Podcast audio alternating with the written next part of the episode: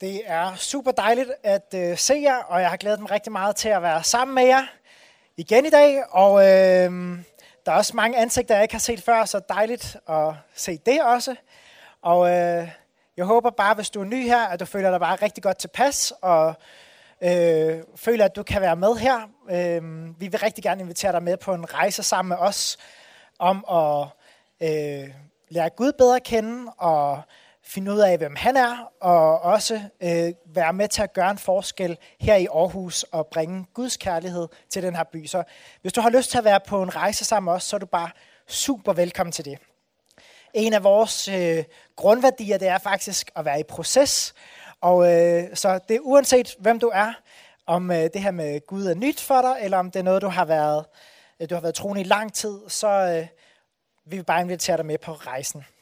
Og i dag, der skal vi øh, eller så skal jeg tale om, hvad det vil sige at gå i Jesu fodspor. Hvad vil det sige at være en efterfølger af ham? Og når Jesus han siger, kom og følg mig, det er noget, han siger i Bibelen til disciplene, så siger han det faktisk også til os den her dag i dag.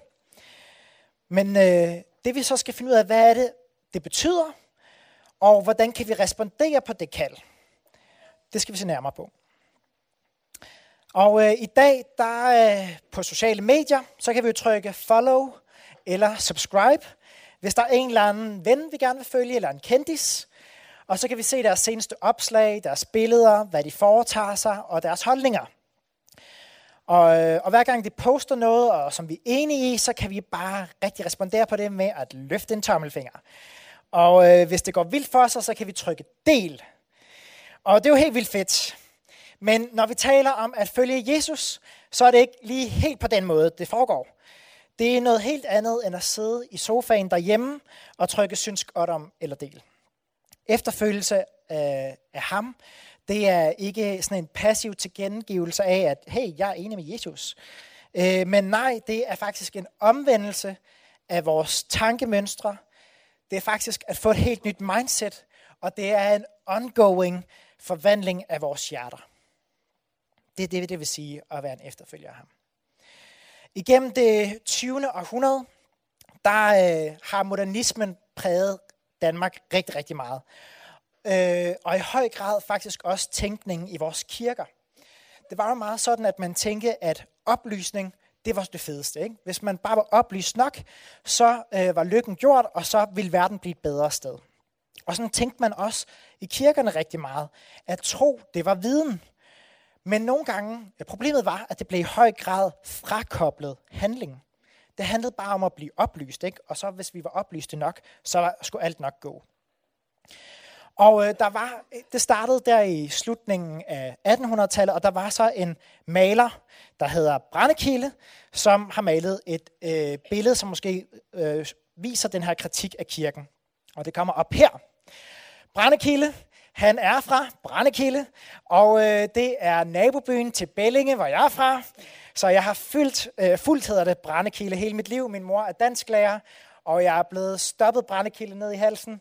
Jeg har skulle øh, se på det her billede så mange gange, hver gang hun har haft 9. klasse, og hun skulle lave billedanalyse. Og så skulle hun sådan, er det ikke spændende, hvordan det her billede bare symboliserer jatter jatter. Men øh, man kan sige, at jeg faktisk øh, synes, det er et helt vildt fedt billede. Også.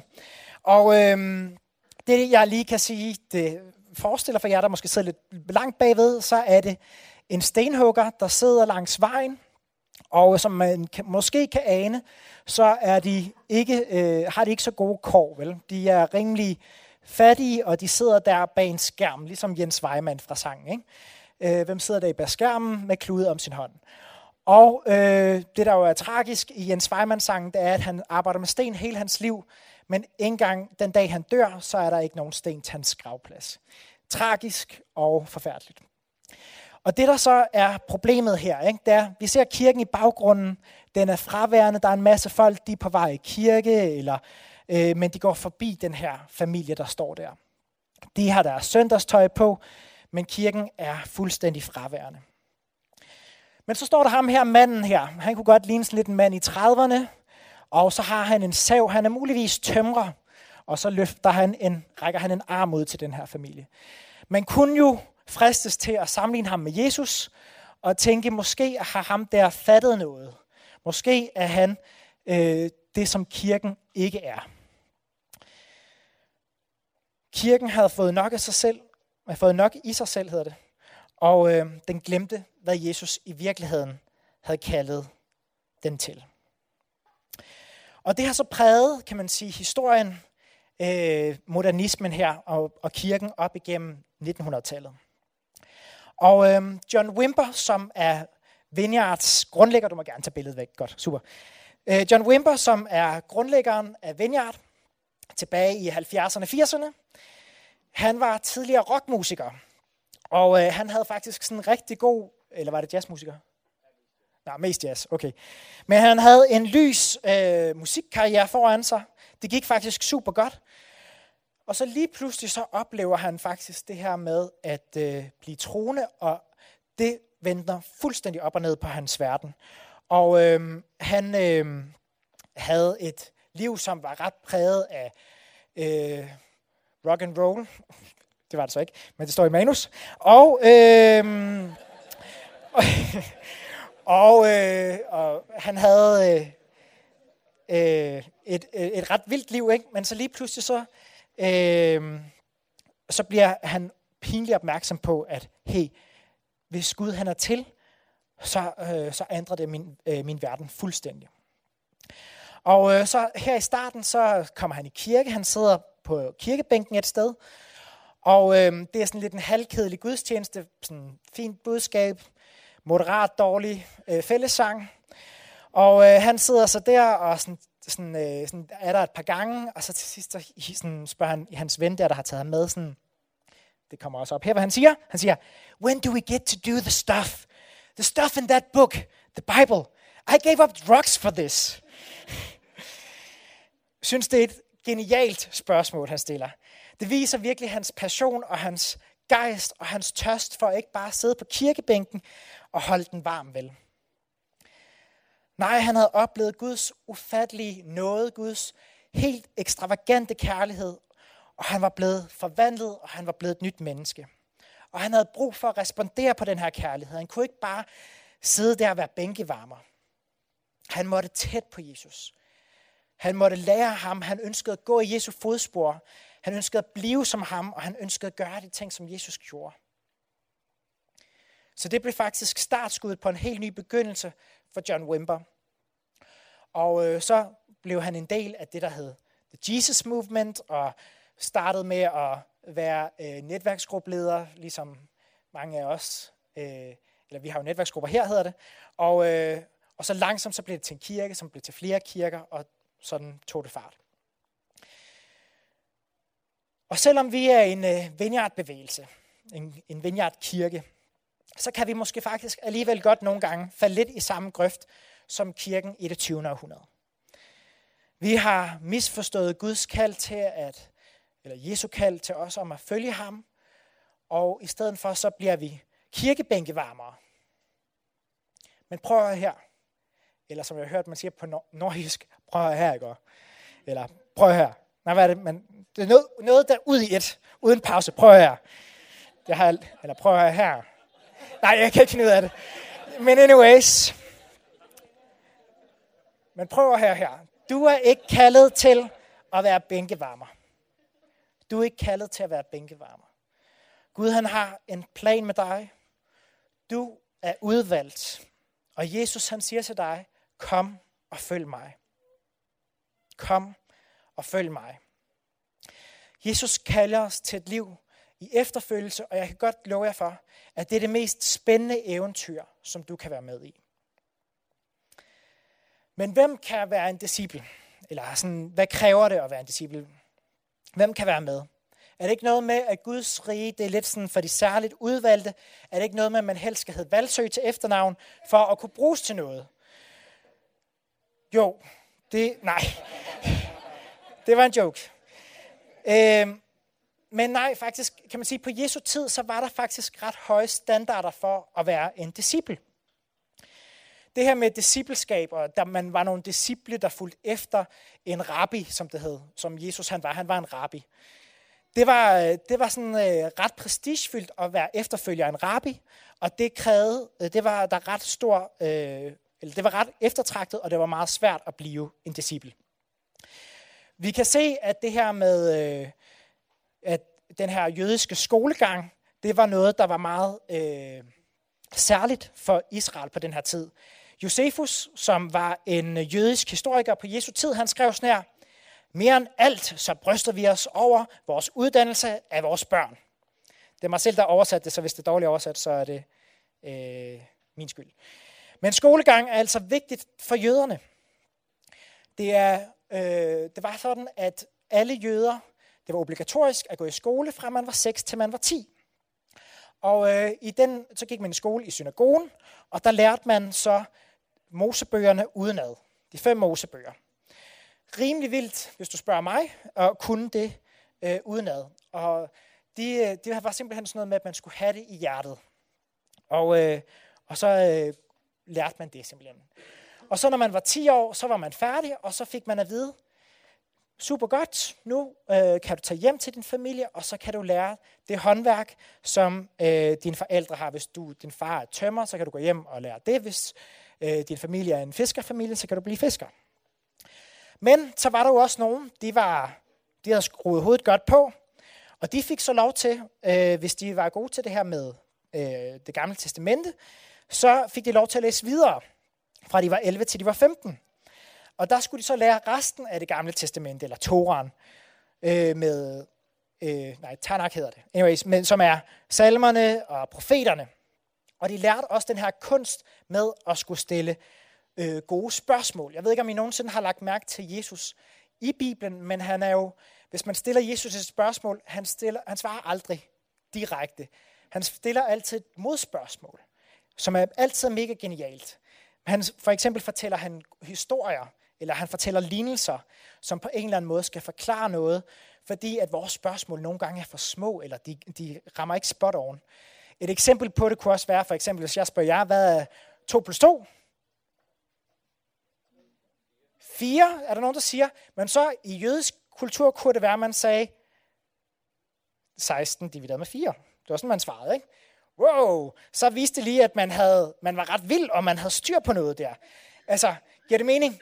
Det var, øh, man lærte simpelthen kunsten af at stille modspørgsmål og stille spørgsmål tilbage. Og hvis man kunne finde ud af det her, så fik man lov, eller så, øh, så fuldførte man jo så, når man var 15, men mange droppede også ud løbende.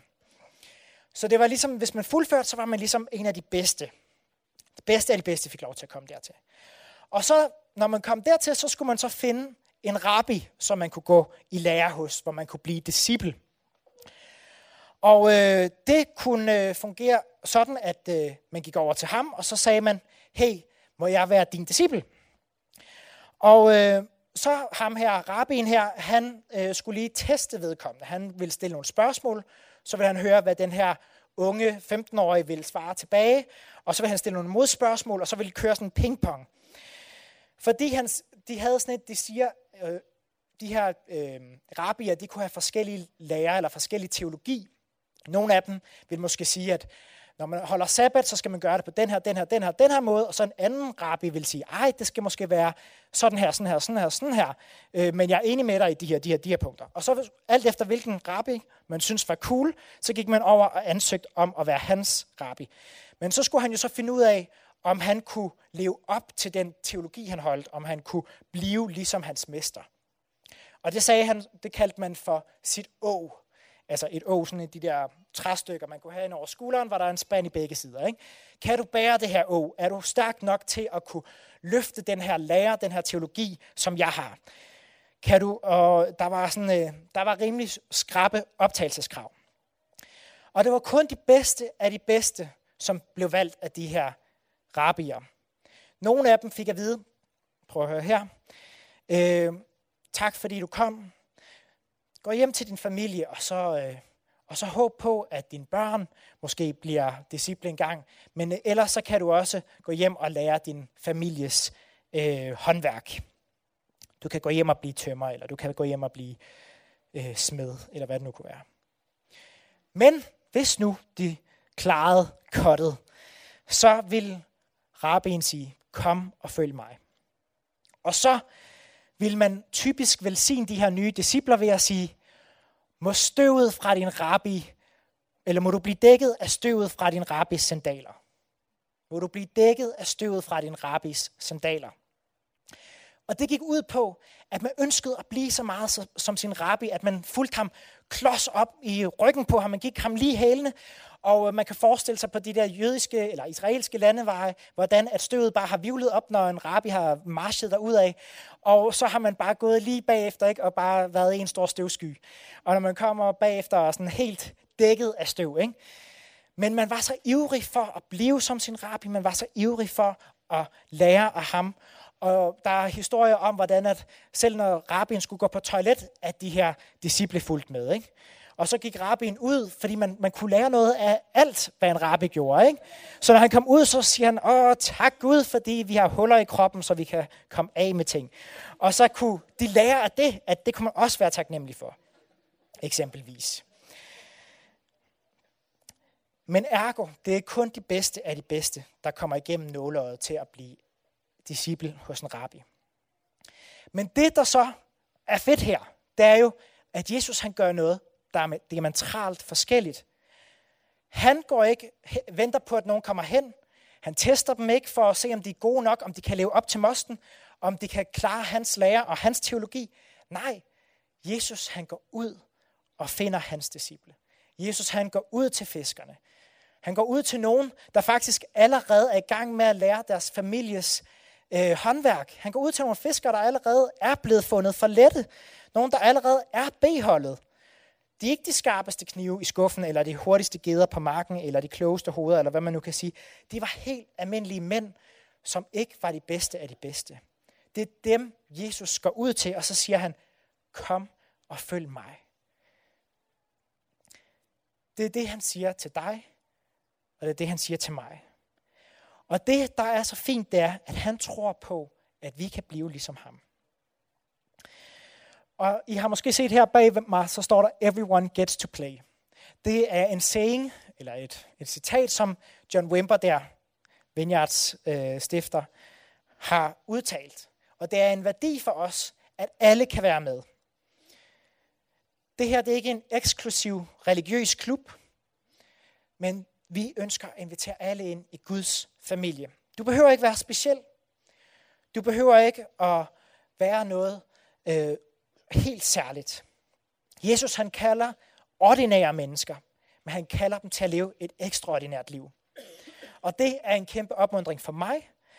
Og for det, fordi for det meste af tiden, så føler jeg mig faktisk som en helt almindelig fyr. Og jeg føler egentlig ikke, der er noget sådan spe, særligt specielt ved mig. Og Jesus han siger også, mit å er let. Der står sådan her i Matthæus. Derefter udbrød Jesus, jeg priser dig, far, himlens og jordens herre, fordi du har skjult det her for de selvkloge og de overlegne. I stedet har du åbenbaret det for de ydmyge. Ja, far, det var din vilje, at det skulle gå sådan. Så fortsatte han. Alt, hvad jeg har, det har jeg fået fra min himmelske far. Han alene kender mig fuldt ud, og jeg alene kender ham fuldt ud. Men den, jeg åbenbar, øh, den som jeg åbenbar faderen for, får også lov til at kende ham.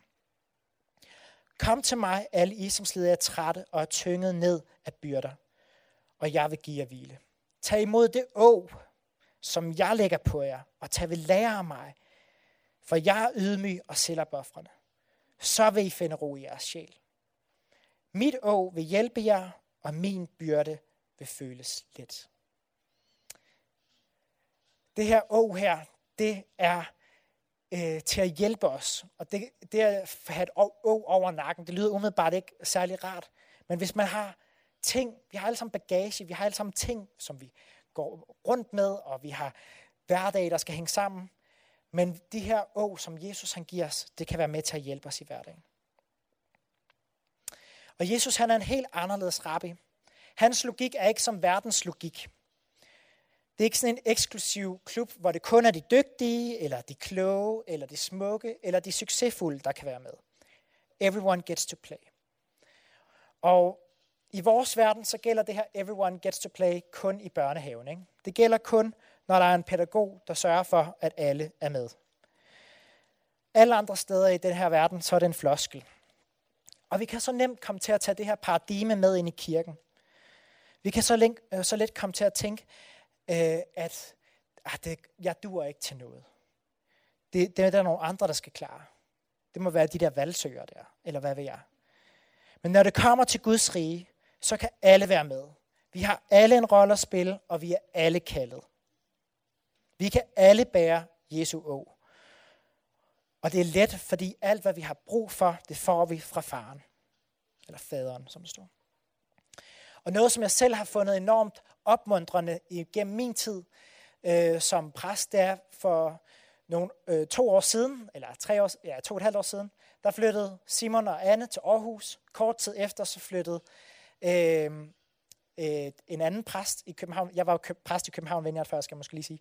At øh, der flyttede en anden præst fra kirken til Rønne for at starte det helle, og Karsten flyttede derover.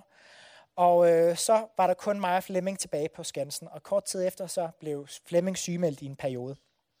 Og så stod jeg alene tilbage på Skansen, og jeg tænkte bare, det her, det kan jeg ikke. Men så, fandt, så sagde Flemming til mig i den her periode, Gud kalder ikke de kvalificerede, men han kvalificerer de kaldede. Så uanset om du føler dig kvalificeret eller ej, så ro på. Han kalder dig alligevel, og han skal nok kvalificere dig til den opgave, du står i. Og Jesus siger, kom og følg mig. Bliv som mig. Jeg tror på dig. Det er ikke jer, der har udvalgt mig, men det er mig, der har udvalgt jer, siger han. Og en lærling står ikke over sin mester, men enhver, der er udlært, bliver som sin mester. Vi kan altså blive som vores mester. Det står der i Lukas.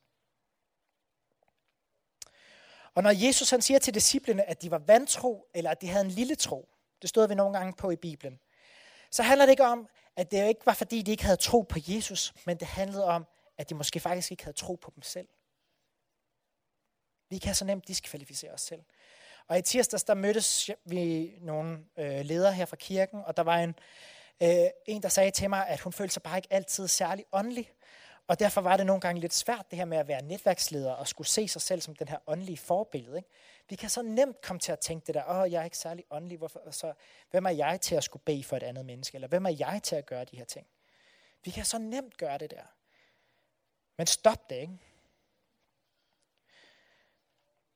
Men det at være disciple, det er både dejligt og det er godt, og vi har det her å, som kan hjælpe os igennem livet. Men det at være en disciple, det er også en positiv udfordring til os. Det er ikke altid let at følge ham.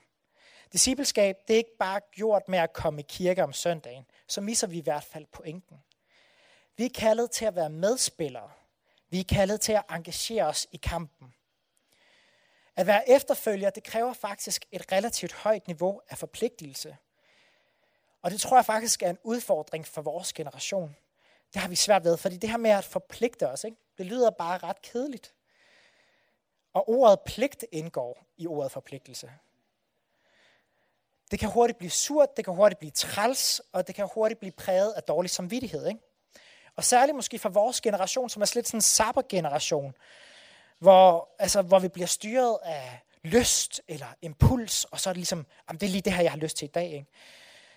Så øh, har vi nogle gange rigtig svært ved at gøre det arbejde, der kræves nogle gange, selvom det er hårdt. Men vi bliver nødt til det, hvis vi faktisk gerne vil have en indflydelse på kampens resultat.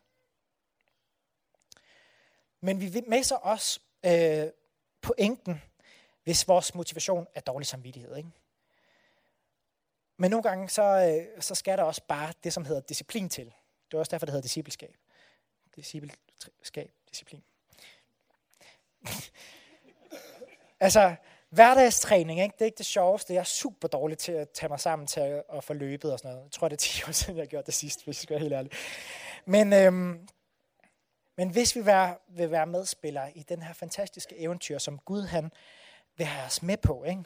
så bliver vi også nødt til at lære nogle af de her åndelige discipliner. Faste, bøn, bibellæsning, stilhed. Ræk ud til vores næste.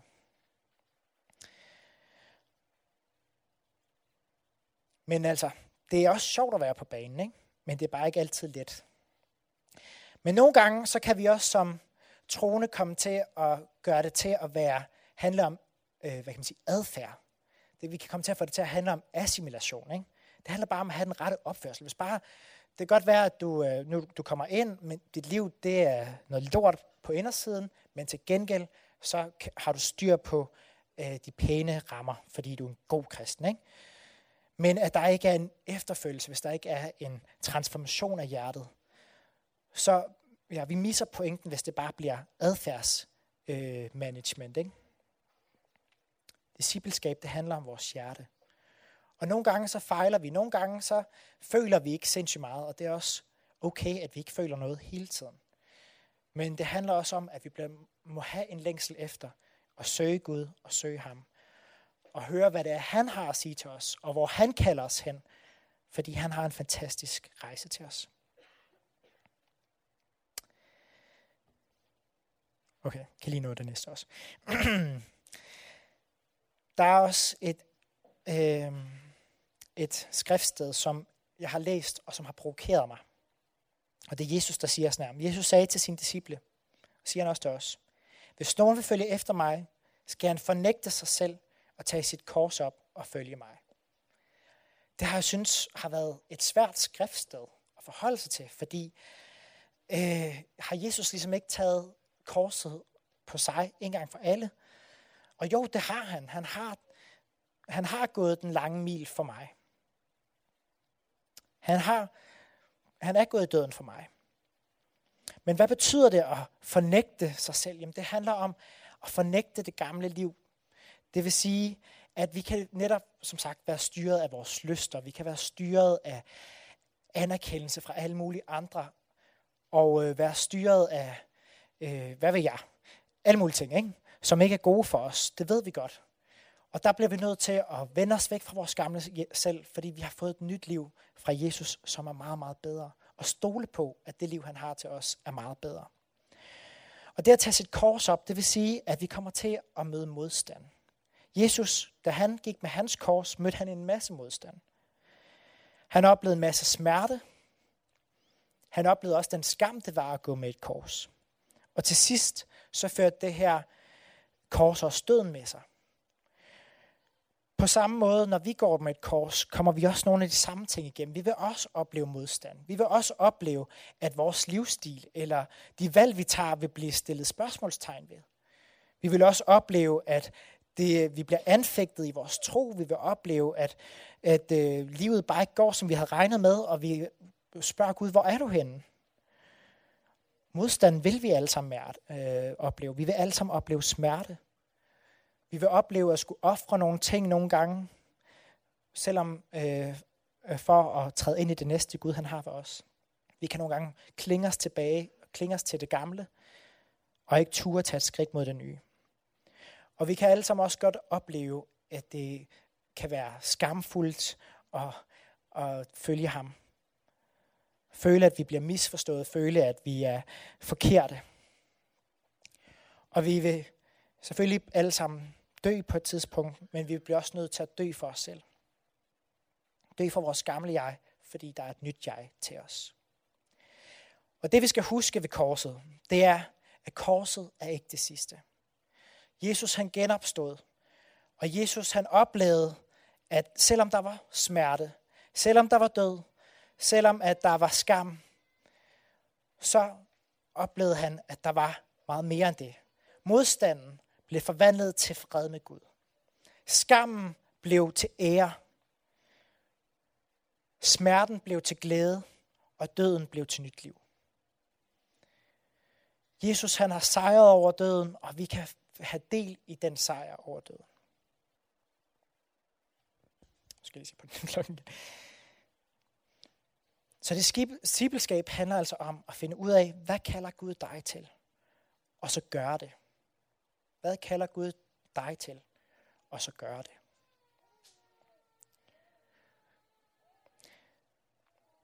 Der er en øh, historie i Bibelen om en, øh, om en af disciplene, Peter, Simon Peter, som har, øh, efter Jesus han er opstået, så møder øh, han disciplene, mens de er ude at fange fisk.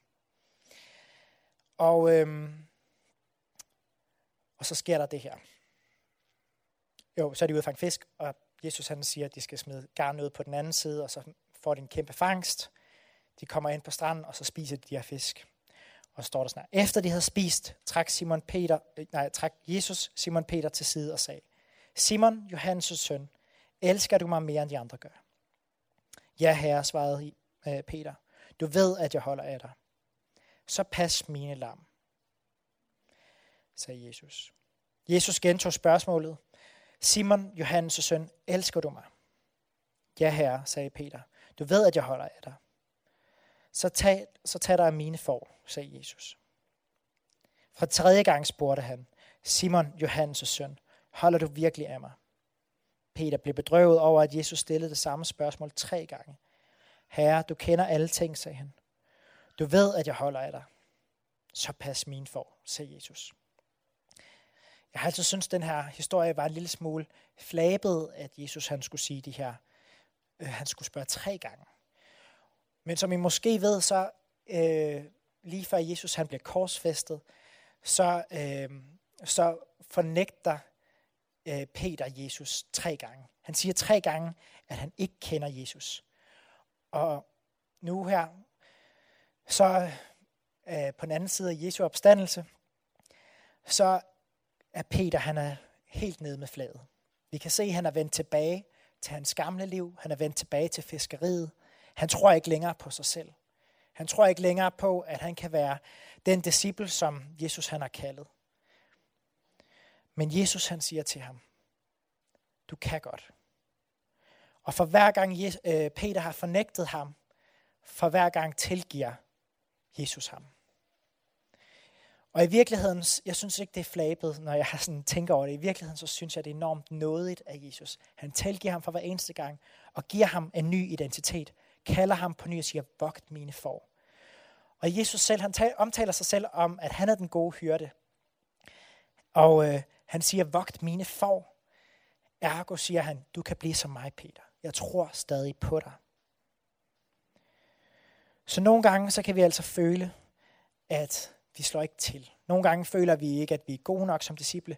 Og nogle gange føler vi, at jeg har været disciple, men jeg har simpelthen kvaret så sindssygt meget i den, at jeg kan ikke, der er simpelthen ikke nogen vej tilbage for mig.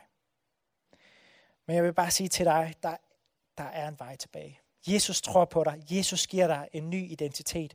Jesus han siger, du kan være med. Everyone gets to play. Jeg tror på dig. Har ikke øh, lyst til at rejse op?